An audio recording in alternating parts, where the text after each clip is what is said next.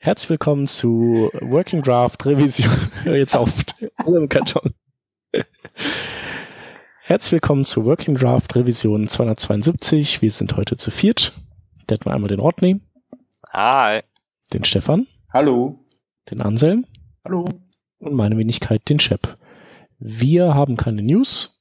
Dafür haben wir zwei Themen und zwei Links für später. Und das erste Thema, das haben wir hier mit äh, Metalsmith betitelt, aber es geht gar nicht nur um Metalsmith, sondern es geht äh, eigentlich eher um statische Seitengeneratoren und ähm, ganz viele statische Seiten generieren. Und das Experiment, ähm, das dahinter steht, das hat der Stefan gemacht mit seinem Team. Genau, also äh, vielleicht mal kurz zur Vorgeschichte. Also wir, ähm, wir sind ja so ein kleines internes Firmen-Startup gewesen das versucht hat, die, die neue Produktschiene so komplett losgelöst von sämtlichen äh, ähm, Altlasten, die wir haben, auf, auf Schiene eben zu kriegen. Und ähm, waren dort noch ein kleines Team, das sich um die Webseiten gekümmert hat, da war unter anderem ich dabei. Also wir waren da so fünfköpfige Gruppen, zwei Entwickler, ein Designer, zwei Content-Autoren. Äh, und wir haben halt gedacht, ja, damit wir schnell sind, nicht typisch, typisch Startup halt, nicht verwendet man einen statischen Seitengenerator her, weil da haben wir die größte Flexibilität und wir können quasi, du brauchst kein CMS aufsetzen, sondern das ist im Grunde wie ein Template bauen und das befüllst du nachher mit echtem Content und hast was draußen und du brauchst die nicht um Sicherheit kümmern, weil das ist sowieso nicht der statisch, das gesurft wird. Es ist viel zu schnell, weil ähm, es ist ja nur eine HTML-Datei, die ausgeliefert wird und lauter, lauter Benefits, die es halt dort gibt.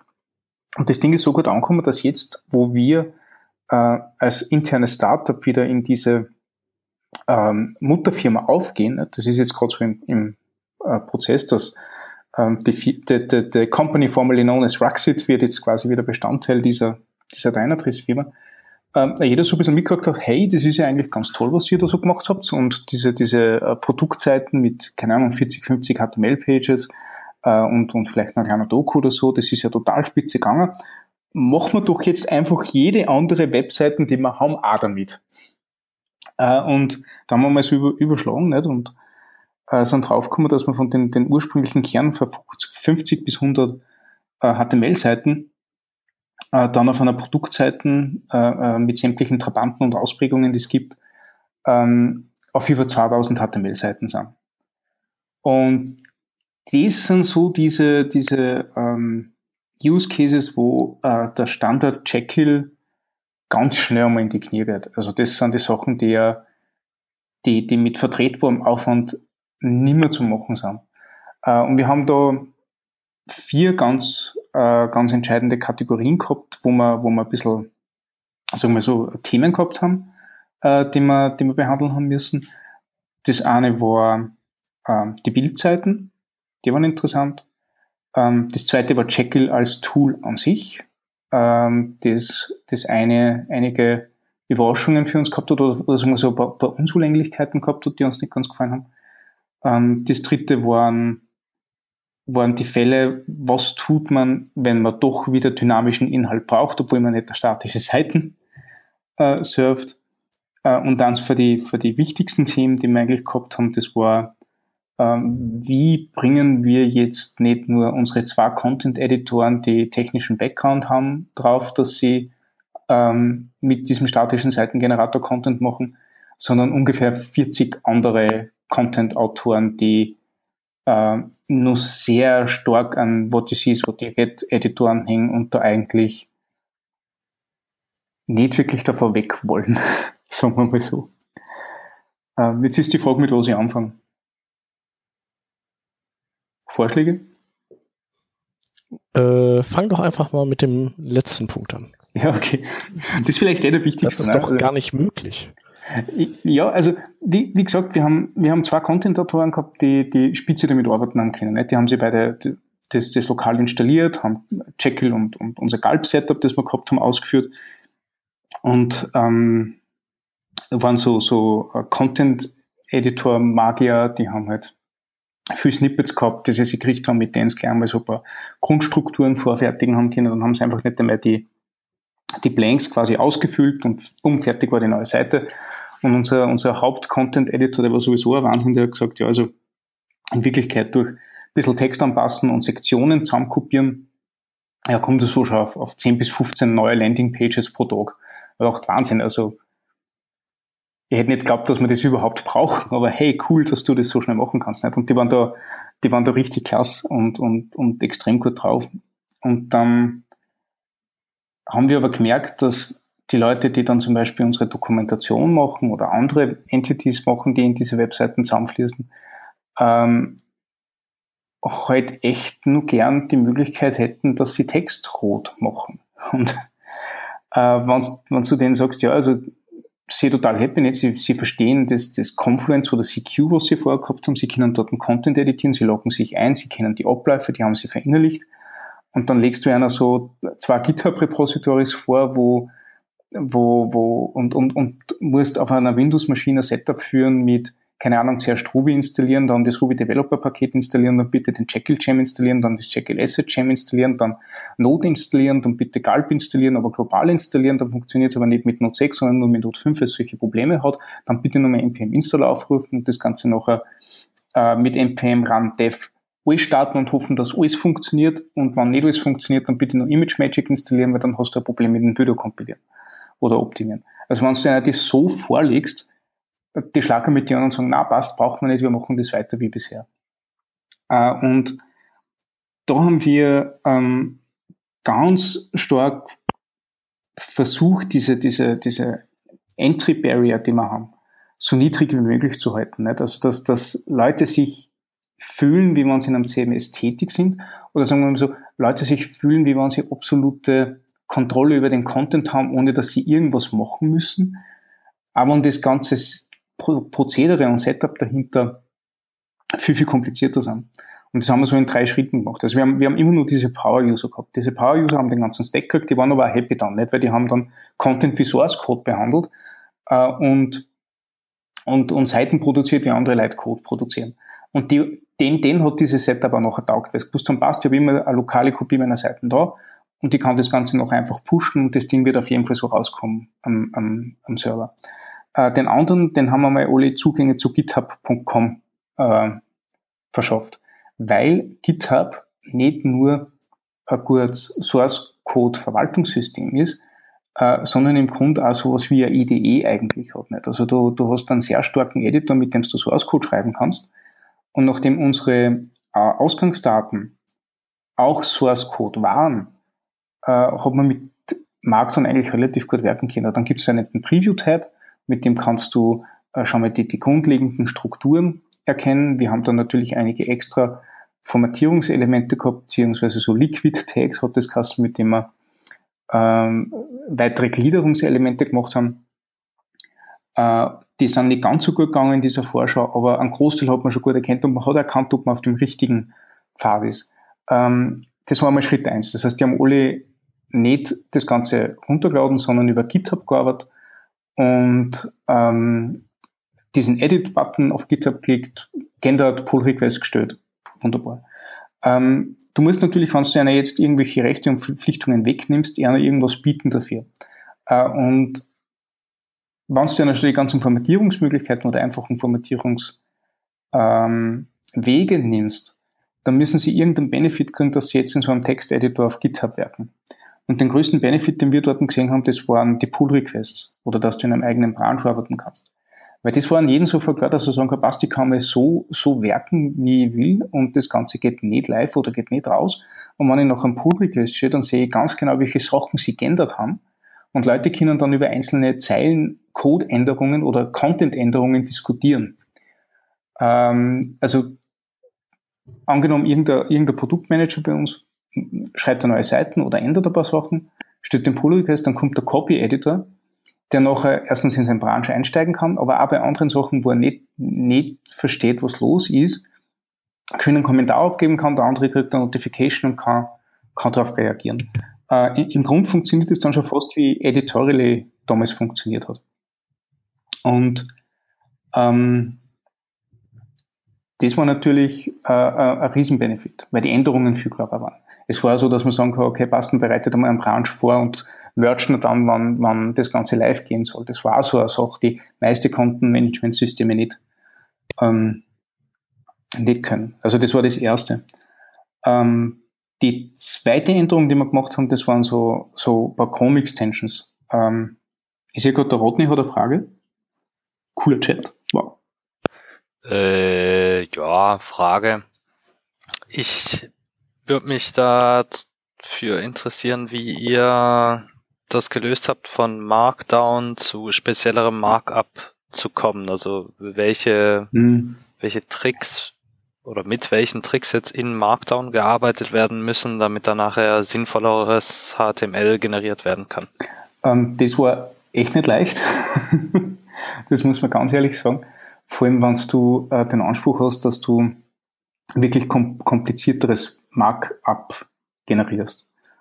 Ähm, also auch die uns sehr geholfen hat, war, war diese Templating-Sprache für Jekyll, die es dort gegeben hat, die, die Liquid-Sprache, äh, mit der du so Start- und Endblöcke definieren kannst und dazwischen wieder Content schreibst. Äh, und wir haben teilweise ähm, Plugins geschrieben, mit denen halt der Benutzer so äh, Begin-Section, End-Section-Elemente machen können. Drinnen hat er wieder äh, Markdown geschrieben. Äh, aber bei diesem Section, End-Section-Hook haben wir uns reinhängen können, haben gewisse Strukturelemente abgreifen können, speziell formatieren, Klassen dranhängen, wie auch immer. Äh, den Rest halt normal parsen und das dann auch in gewisse HTML-Elemente reinstecken können. Ähm, das Problem dabei war, dass das alles in Ruby zum Schreiben ist und wir halt einfach echt keine Ruby-Fans sind bei uns in der Firma. Ähm, aber irgendwie sind wir damit schon schmeißen gekommen. Also irgendwie war das schon, schon in Ordnung. Ähm, das Schöne dabei ist, dass du, wenn du das nicht, nicht übertreibst, du ähm, die Struktur der Seite immer nur klar erkennst. Also eigentlich diesen großen Vorteil, den du mit Markdown hast, der bleibt dir erhalten, weil du halt hier und da so, so Marker drinnen hast, der Rest aber trotzdem Markdown ist. Und da ist auch so, so ein guter, guter Hinweis, die, die äh, Strukturelemente wirklich noch Struktur benennen, nicht noch Optik. Also wir haben zum Beispiel einmal was äh, Rows und Columns benannt. Äh, und jeder hat natürlich die Spaltenlayout im Kopf gehabt. Und wie sich das nachher mal geändert hat, hat sich jeder gefragt, ja, warum sind das keine Spalten mehr? Weil ja alles untereinander ist. Und ähm, das war ähm, kurz im Form verloren. Also das war, war am Anfang ein ziemliches Problem. Ähm, deswegen haben wir noch irgendwelche Namen genommen, die wirklich äh, eher, eher den Inhalt beschreiben, den man dort macht und nicht die Optik beschreibt. Also war halt dann keine Section und Columns mehr, sondern äh, Section und Entries. Und dann stellt sich ja die Frage nicht mehr. Oder Callout für irgendeine besondere Information. Äh, und weil ich gerade sehe, dass der Rodney dort diesen Markdown-Link jetzt in den Chat schreibt, wir haben dann sogar für diese, also Markdown haben wir, haben wir LinkedIn gemacht, äh, und wir haben noch auch nur eine Chrome-Extension geschrieben, die diesen äh, ähm, Liquid-Linter äh, startet. Das ist ein, ein Atom-Package und ein NPM-Package. Das Ganze checkt einfach nur, ob du auch so Liquid-Elemente, alle das geöffnet hast, auch wieder geschlossen hast. Und da kannst du beliebig viel, äh, also da gibst du nur an, welche Elemente das, das drin hast und der checkt wann, wann die vorkommen, dass die ja wirklich ähm, geöffnet und geschlossen werden. Beziehungsweise, wenn du irgendeinen Tippfehler oder dort so hast, dann sagt er das ja. Und da gibt es sogar ein Add-on-Plugin dazu. Das verlinke ich auch. Gibt es jetzt eine JavaScript-Implementierung von Liquid oder habt ihr für diese Templates tatsächlich noch Ruby im Stack? Es gibt eine JavaScript-Implementierung, die heißt Node Liquid und die ist eigentlich ganz kommod. Also. Ihr nutzt die auch? Wir nutzen die auch, ja. Also wir nutzen die, das ist, das ist zum Beispiel so ein Ding, das eher so ein Painpoint ist. Äh, wir nutzen Ruby für Liquid in Jekyll und müssen jetzt Plugin nachher nochmal Node.js schreiben, wenn wir das für einen Linter brauchen oder für irgendwelche anderen Sachen, die wir haben. Wir haben jetzt nicht nur ähm, GitHub als Editieroberfläche, sondern wir haben also einen Preview-Editor geschrieben, wo du halt deinen Source Code reinschreiben kannst. Das wird noch einmal gerendert äh, und, und schaut nachher ja, in einem Preview-Fenster fast so aus, wie das Ganze äh, nachher live ausschaut. Und äh, da haben wir auch wieder Not im Hintergrund, weil einfach Ruby und das Jekyll-Setup für uns viel zu langsam und viel zu umständlich war und da viel zu unflexibel war. Und so, ich schmeiße nur den anderen Liquid Link da auch rein. So. Ähm, Und das heißt, wir haben, wir haben beide Sachen parallel warten müssen. Und das hat uns eigentlich nicht taugt. Uns hat auch nicht taugt, dass man nachher sagen, passt, wir implementieren jetzt Jekyll in, in Ruby noch, also in, in Node.js noch, da gibt's ja auch schon Efforts, aber eigentlich finden wir ja Liquid nicht so schön und Jekyll ist zwar ganz nett, aber steht auch irgendwann einmal an, weil es halt jede Datei, die drinnen ist, als eigenes Objekt behandelt und nicht sich nicht auf die Aufgabe alleine konzentriert HTML zu generieren. Also da gibt's viele Unzulänglichkeiten. Und das war nachher der Punkt, warum wir gesagt haben, passt, wir tauschen äh, äh, Jekyll und Liquid komplett aus äh, für etwas, wo wir mehr Kontrolle drinnen haben und das wir vielleicht besser wiederverwenden können. Äh, und da haben wir dann Metalsmith verwendet. Und Metalsmith äh, ist deswegen recht schön, weil du nicht nur äh, so ziemlich jedes Feature, das Jekyll kann, per Plugin hinzu installieren kannst oder hinzu aktivieren kannst, sondern du kannst da auf eine Vielzahl an ähm, Template Engines zurückgreifen, äh, unter anderem Handlebars. Und wenn du mal deine ganzen äh, äh, Erweiterungen in Handlebars schreibst, und äh, ist für der Syntax ja ähnlich dann, nicht? also das ist jetzt, wenn du jetzt, keine Ahnung, statt Section, N-Section mit geschwungene Klammer Prozent halt schreibst, geschwungene Klammer, geschwungene Klammer, Hash-Section, da ist jetzt nicht viel Unterschied. Ähm, das Coole ist aber, dass du das Ganze jetzt nicht nur verwenden kannst für deinen statischen Seitengenerator, sondern auch für äh, a Single-Page-Application, für ein Linter etc. Und welche Template-Sprache nutzt ihr jetzt mit Metalsmith? Handlebars. Handlebars, okay. Dann seid ihr jetzt quasi zu demselben Setup gekommen oder wahrscheinlich einem doch noch etwas ausgetüftelterem Setup, wie ich bei LIJS ähm, eingesetzt habe. Möglich. Das weiß ich leider nicht. Aber ich nehme mal die, die Plugins zum jetzt so Sachen äh, transformieren, wie, wie schreibt ihr die? In Handlebars? Äh, über, ja. über einen Blockhelper. Also macht ihr Transformationen tatsächlich nur über Handlebars? Ja. Ich habe jetzt bei mir noch äh, Plugins für Metalsmith geschrieben, die dann äh, Cheerio anwerfen, um mhm. so eine DOM-ähnliche Struktur äh, rauszuparsen. Da kriegt man dann so eine jQuery-ähnliche API und kann noch ein paar Transformationen vornehmen. Was, also ich habe das so aufgesetzt, damit ich tatsächlich Markdown Markdown schreiben kann, äh, was auf GitHub gut und normal aussieht, aber dann eben durch den Metalsmith äh, Bildprozess ähm, abgegradet wird zu sinnvollerem HTML. Hm. Also ein, ein Beispiel dabei wäre oder dafür wäre, in Markdown gibt es keine Notation, um äh, Definition Lists zu machen. Ja, es gibt nur Listen. Mhm. Also Stern, frei und dann irgendein Text. Und was ich jetzt gemacht habe, ist zu sagen, Stern, frei, Wort, Doppelpunkt, Mehrtext wird übersetzt zu einer Definitionsliste, mhm. wo das Wort vor dem Doppelpunkt eben die äh, DT ist, die Definition, das Definition Topic und alles danach äh, der zum DD wird, also zur Definition Data. Und äh, dann macht das semantisch in meiner generierten Seite etwas mehr Sinn, ist aber immer noch sehr gut lesbar in einfach GitHub in den README Renderings direkt, äh, ohne dass du dich da mit äh, den Handlebars Notationen rumschlagen musst. Hm.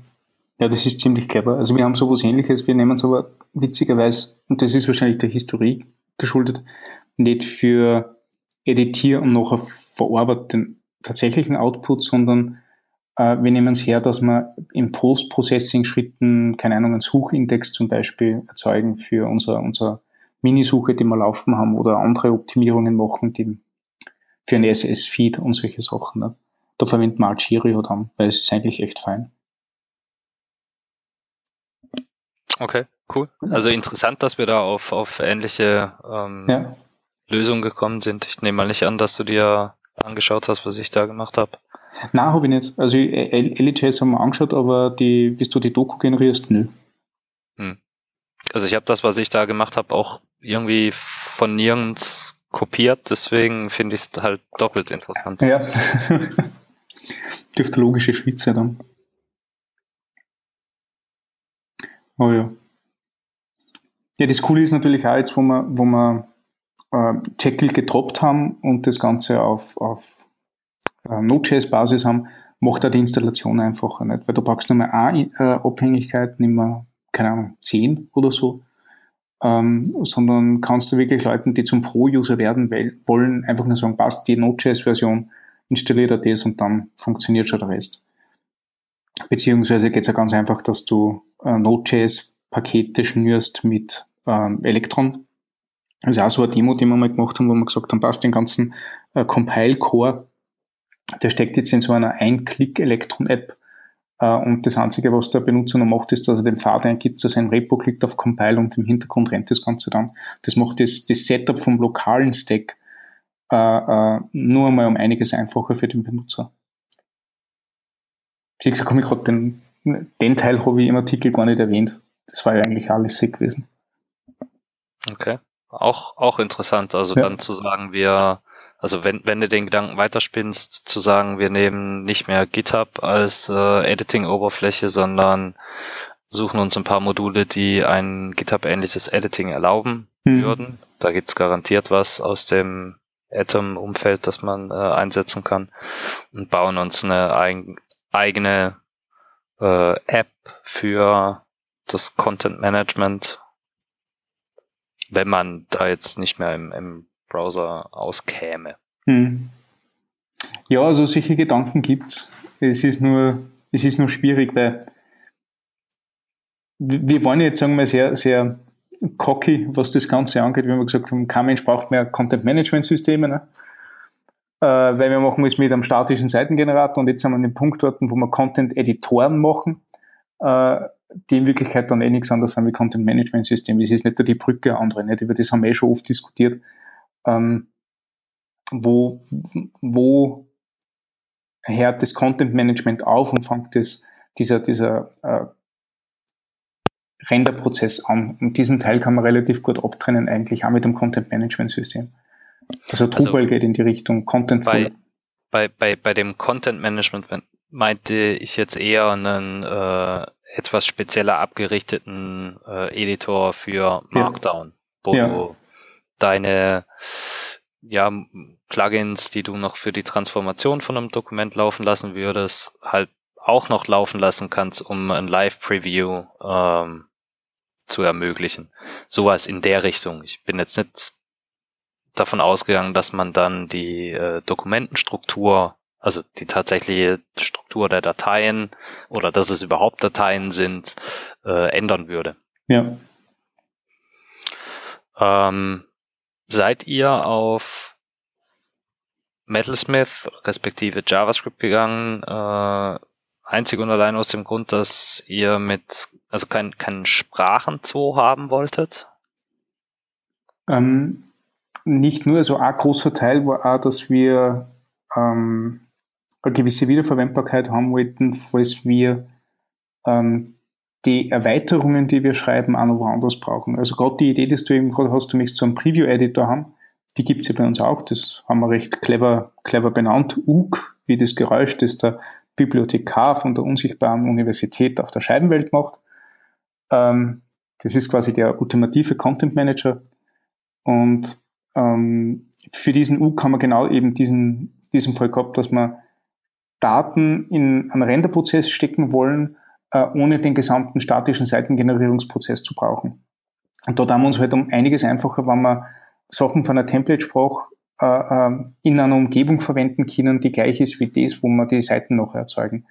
Ähm, eben handelbar im Browser nicht. Also da brauchst du noch nicht irgendeinen Server-Request oder sonst was, damit das Ganze erzeugt wird. Und das ist eigentlich der, der Hauptgrund gewesen äh, warum, wir, warum wir auf Metalsmith nachher gegangen sind. Du hast eben durch diese äh, Plugin-Struktur die Möglichkeit, dass du jede Templating-Sprache nimmst und wenn uns Handlebars nicht mehr taugt, dann können wir auf Swig oder irgendwas anderes wechseln, aber es bleibt auf jeden Fall die Verwendbarkeit auf allen unseren Plattformen gegeben. Und da ist Liquid von Jekyll halt doch ein bisschen ein Exot.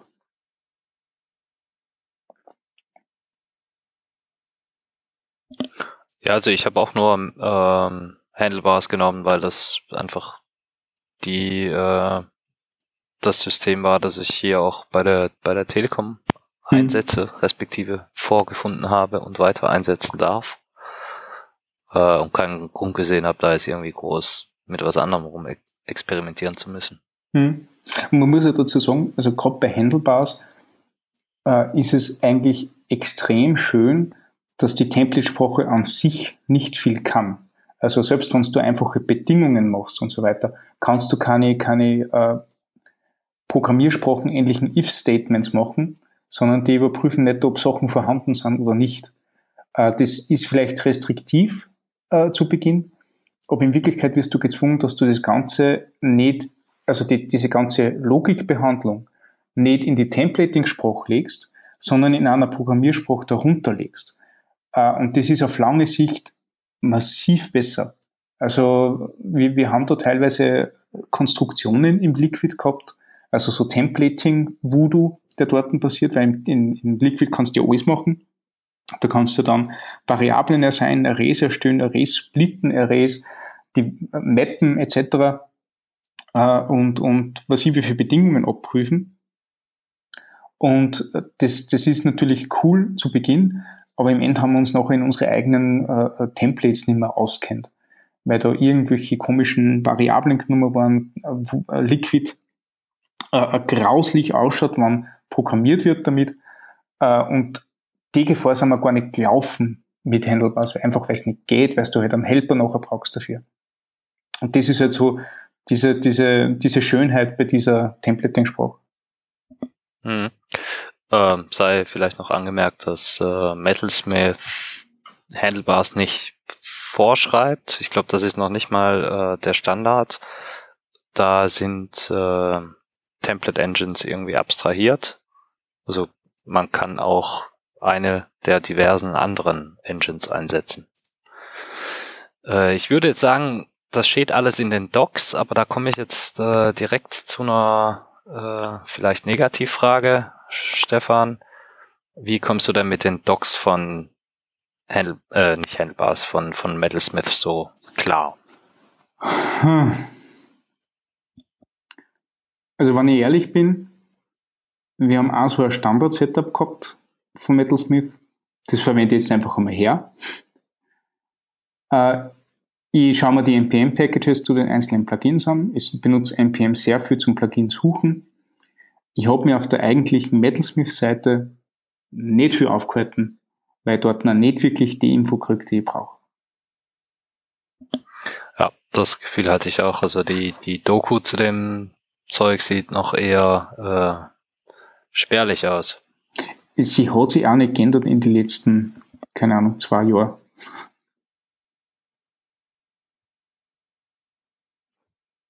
Äh, ich fliege gerade nochmal drüber, also das Gefühl kann ich bestätigen. Sieht immer noch so aus wie damals. Hm. Hm. Und das war, glaube ich, sehr interessant gewesen, gerade für selbst Plugins schreiben. Also das geht eigentlich nur, wenn du ähm, existierende Plugins anschaust, wie die geschrieben worden sind. Weil das, das feste Plugin-Schreiben für Metalsmith ist total einfach und logisch wenn du einmal weißt, wie es geht. Also ich habe da auch das Problem gehabt, ich habe mir tatsächlich andere Plugins angucken müssen und dann die nachahmen, um meine Probleme zu lösen, weil ich keine wirklich guten API-Docs gefunden habe, die mir jetzt erklären, wie man gut Plugins schreibt. Hm. Also ist jetzt auch schon wieder gut ein Jahr her, dass ich den Kram gemacht habe, deswegen kann ich jetzt keine Details mehr liefern, aber das fand ich ein bisschen merkwürdig. Dafür, dass es doch ein gar nicht so unerfolgreiches äh, Projekt ist, sind die Docs echt grausam. Ja. Jo. Wollen, ja. wollen, wollen wir noch was wissen dazu? Shep, Anselm, ihr noch Fragen? also ich konnte nur stundenlang reden, wenn es war, aber ich konnte einfach total elegant auf diesen Artikel verweisen, den ich jetzt veröffentlicht habe dann oder zu, zu Zeitpunkt der Veröffentlichung vor dem Podcast ja. ist der Artikel noch auch sicher veröffentlicht. Genau, wollte ich auch gerade sagen, so äh, da gibt's ja den, den langen Artikel, wo noch die, die diversen anderen Aspekte abgehandelt werden, ähm, auf den wir verweisen und auf den wir linken können in unseren Schaunotizen. Yes. Für wer das eben auch bei sich etablieren möchte. Und dann könnten wir zu unserem zweiten Thema äh, übergehen, das ein, äh, wo es um CSS geht. Und ja, dann machen wir das doch. Ähm, Tab Atkins hat letzte Woche eine Änderung in der CSS-Spec äh, veröffentlicht. Da geht es um die CSS-Function-Syntax, äh, maßgeblich hier die Color-Function-Syntax, äh, die wir ja bisher immer so mit RGB, Klammer auf, 0, 255,0 und äh, eventuell noch bei RGBA mit einem Alpha-Transparenzwert angegeben haben zum Beispiel. Und da gibt es jetzt eine Änderung und zwar soll es ab jetzt möglich sein, ähm, das Ganze ohne Komma zu verwenden und stattdessen tatsächlich nur mit einem Space getrennt. Äh, beziehungsweise, wenn man dann eine Alpha-Transparenz angibt, ähm, das von dem RGB-Wert mit einem Slash getrennt werden soll. Ähm, das Ganze ist so ein bisschen ähm, ja, war eigentlich eine kleine Änderung, die äh, auf GitHub aufgetaucht ist und ist dann auf Twitter zu einer et etwas größeren Diskussion ausgeartet, weil natürlich viele Leute überhaupt nicht verstanden haben, was das Ganze jetzt soll, warum man denn jetzt das ähm, Modell der Syntax ändert, wo das doch jetzt jahrelang schon funktioniert hat. Und äh, ich persönlich bin da einer davon. Ich kann zwar nachvollziehen, was die Gründe waren. Ähm, die waren ja scheinbar, dass man tatsächlich die Syntax angleicht. Ähm, normalerweise ist es ja so gewesen, dass oder sollte es so sein, dass in CSS ähm, Kommas verwendet werden, damit man mehrere Values zu einer Property zuordnen kann, zum Beispiel wenn man multiple Backgrounds hat oder solche Geschichten. Ähm, das ist natürlich inkonsistent gewesen wenn man jetzt im RGBA-Function zum Beispiel ein äh, Komma verwendet hat. Auf der anderen Seite schreibt Tab aber auch, dass die alte Kommasyntax vermutlich in alle Ewigkeiten immer noch funktionieren wird, weil natürlich ähm, viele Browser das erstmal nicht implementieren werden oder auch vielleicht niemals implementieren werden. Und äh, deshalb frage ich mich halt, warum dieser Änderungscommit überhaupt notwendig war. Ich weiß nicht, wisst ihr da irgendwie mehr oder könnt ihr das verstehen, warum das gemacht wurde? Nö. Ja, also ähm, ich glaube, die werkeln ja jetzt an, an äh, Color, äh, an, der, an dem Color Spec Level 4 oder so rum. Und äh, der schrieb ja auch, dass, ähm, dass sich jetzt die Anzahl Funktionen nochmal verdoppelt hätte. Und dann gibt's ja auch diese neue, diese Color-Function, wo man, ähm, ich weiß nicht genau, was die macht, aber auf jeden Fall kann man da dann Farbraum, Farbwerte, Transparenz angeben und dann eben auch so Fallbacks. Und äh, das sind dann auch wieder Farbräume und entsprechende Werte. Und da ist denen halt aufgefallen, ähm, weil die halt gerne die, diese Fallbacks per Komma voneinander trennen wollten, ähm, ja, dass es äh, gar nicht so geil ist, wenn dann auch die, die Farbwerte an sich ähm, Komma getrennt sind. Ähm, ja. Das, weißt du, ob das dann heißt, dass diese Color Function nicht mit dem alten, mit der alten Syntax kompatibel sein wird? Ähm, wie meinst du das? Äh, du meinst, dass die Color Function dann äh, nicht mit äh, Kommata arbeitet für die Farben. Also ich denke, dass äh, ich vermute, dass das nicht der Fall ist, aber ich genau sagen kann ich es nicht. Ich kann nur verstehen, dass man. Weil das wäre ja eigentlich noch schlimmer, finde ich. Dann würde man ja wieder irgendwie noch einen Layer einziehen, dass man jetzt tatsächlich wieder alles Mögliche an Fallbacks ja. für jede einzelne Color Definition schreiben muss. Und also die ähm, Color. Ich muss mir merken, in welchen Color Functions die alte Syntax funktioniert, in welchen Mhm. nicht.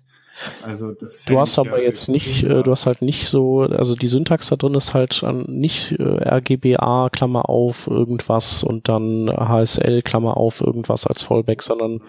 es ist halt äh, irgendwie Adobe-RGB und dann kommen direkt, dann kommt keine Klammer mehr. Also weil diese Color Function an sich ja schon eine Klammer hat. Und darin kommen dann nicht irgendwie neue Functions und ja, das ist halt das Problem. Also es sieht ohnehin anders aus, aber wenn, dann würde es halt ohne Komma äh, innerhalb eines einer Farbdefinition arbeiten. Und ich kann verstehen, du hast es ja auch selber gesagt, das ist ja dann total komisch, da muss man sich ja da nochmal was anderes merken und dann zu sagen, okay, dann äh, das funktioniert halt alles nicht, also wir sind irgendwie falsch gestartet, lass uns offiziell einfach die Syntax für alle Farbfunktionen ändern. Mhm. Und in der Praxis werden genauso wie bei, bei hier Before und After Pseudo-Elementen oder sowas oder auch hier Clip, äh, die Clip-Funktion, wenn man diese Rect-Angaben hat, dass man halt eben so eine Legacy-Schreibweise weiter unterstützt für die alten Funktionen, die es halt früher gab, aber eben nicht bei den neuen. Hm. Und so hat, also, ich meine, denk halt dran, wie, wie das ist, wenn du, wenn du jetzt irgendwie ein großes, das Projekt, was du da damals mit dem Hans gemacht hast, äh, wenn du halt, also manchmal musst du halt rückwirkend Sachen refactoren, damit Mhm. Dinge wieder sozusagen wie aus einer, aus einem Guss sind. Und das ist halt einfach nervig, wenn du dann so, so ein, wenn du dann so Sachen lässt, weil das Kind ist schon in den Brunnen gefallen, aber dann denkst du dir so, boah, aber eigentlich kriege ich da total den Hass drauf die ganze Zeit. Ja, ja. Nee, das, ich kann das aus äh, reiner Spec-Writer-Sicht schon verstehen. Ähm, nur ich frage mich halt, ob das wirklich eine nachhaltige Änderung ist, weil es ja eigentlich dazu führt, dass die Browser mehr Code mitliefern müssen, Legacy-Code und die Entwickler. Und äh, eigentlich alles nur zugunsten einer etwas sauberer geschriebenen Spec. Mhm. Wie ist das denn bei, bei Before und After? Schreibt ihr das mit zwei Doppelpunkt oder einem Doppelpunkt? Ich schreibe das mit zwei. Mal so, mal so. Okay. Nee, ich bin da, ich bin, ich bin, ich mache da den einfachen Doppelpunkt. Das ist eigentlich Quatsch. Ich Hm. glaube, ab IE9 muss man ja nicht mehr. Aber es hat sich irgendwie so eingebrannt. Also ich, ich habe das auch lange Zeit so gemacht, nur ähm, eigentlich finde ich es sehr, sehr sinnvoll, einen Doppelten zu nehmen, damit man tatsächlich ein, super einfach darüber schon unterscheiden kann, dass es eben nicht ein Pseudo-Selektor ist. Mhm. Ja. Aber so wird es wahrscheinlich bei den, bei den Color-Funktionen dann auch irgendwann laufen. Das irgendwann in, dann aber in fünf Jahren wahrscheinlich erst. Aber dann kommt der Punkt, wo du sagst, so jetzt, aber jetzt können wir mal mit dem alten Mist auch aufräumen. Nee, können wir ja nicht. Können wir nicht? Warum können wir nicht? Weil es ja nicht darum geht, dass ich in einer Webseite das äh, remove. Es geht darum, dass der Browser das wahrscheinlich niemals ansupporten kann, weil Ja, ja. zigtausend Webseiten das nie wieder updaten werden. Ja, ja, das ist klar. Aber du hast ja vorhin auch von den Entwicklern ist- gesprochen, dass die quasi zwei Syntaxe dann ausliefern müssen oder so. Und das musst du ja richtig. dann irgendwann auch Aber nicht die mehr. Projekte sind ja irgendwann abgeschlossen und dann fasst die ja keiner mehr an. Mhm. Ja, aber wa- wahrscheinlich müssten sie das auch, äh, müssten sie das auch machen, wenn, äh, dann müssten halt alle neuen Color-Funktionen eben dann mit Komma sein. Nur, nur dann kannst du das Ja. verhindern. Ja. Können Sie euch an irgendeine CSS-Property erinnern, die sich geändert hat und deswegen jetzt nicht mehr von einem Browser in der ursprünglichen Variante unterstützt wird? Ich weiß nur, wie dieser eine Typ sich darüber aufgeregt hat, dass äh, Mods Opacity irgendwann nicht mehr unterstützt wurde. Aber das war ja ein Vendor-Prefix. Ja, ja. Ähm, nee. Hm. Also ich kann mich aktiv nicht dran erinnern. Ich glaube jetzt nicht, dass es die erste Änderung sein wird, aber Wobei die Browser ja, glaube ich, sowieso recht viel Sachen aliasen und, und auch, dass sie die, dass die andere fremde Prefix unterstützen. Ich glaube, da ist sowieso schon so viel steckt da in denen drin. Ich glaube, das ist jetzt macht für die nicht so einen riesen Unterschied im Code, würde ich jetzt mal behaupten. Aber naja, es ist halt immer irgendwie noch was hinzuaddieren an Komplexität. Mhm. Auch wenn es nur ein Prefix mehr ist oder sowas. Ja. Ja, es ist halt, äh, man, man bürdet eben, einer muss es ausbaden. Das machen die Mhm. Browser. Ähm, Naja, und der User in dem Fall, wenn man immer ein Fallback schreibt jetzt zwischendurch. Weil der kriegt mehr CSS drauf. ja, würdest, würdest du ein Fallback schreiben? Warum würdest du ein Fallback schreiben? Warum würdest du nicht die alte Syntax erstmal fünf Jahre fortführen und in fünf Jahren dann sagen, ja, jetzt ist halt Edge 14 ausgestorben. Naja, weil ähm, offiziell laut Spec das die neue Variante ist und der Rest nur noch Legacy ist. Und wenn ich mich an Specs halte, dann würde ich es jetzt nach neuem Syntax schreiben. Deshalb. In, in Wirklichkeit wird sich das durchsetzen, was für einen Benutzer angenehmer zu machen ist. Äh, und angenommen, diese, diese originale Color-Syntax äh, oder das Color, äh, der Color-Value, nicht diese Color-Funktion fürs, fürs Farb-Value, ähm, setzt sie durch. Und, und Leute machen viel damit. Und da ist es halt einmal Standard, dass du keine Kommas nimmst. Und dann wird sie sich, glaube ich, sehr schnell auf die anderen Properties auch auswirken, dass du dann auf einmal keine Kommas mehr bei RGB und solche Sachen verwendest. Wenn aber immer alles geht, dann nimmt er das, wo er, was, was für am wenigsten Aufwand ist. Und für mich ist das mit Komma, weil ich halt überall, andere, überall anders auch mit Komma mache. Mhm. Das ist halt so drin, oder? Ja. Ja, und dann, dann muss ich mich halt wieder fragen, warum dann die Änderung? Ja, aber wenn du jetzt zum Beispiel Box Shadow betrachtest, Dann war es immer schon anders. Das ist richtig.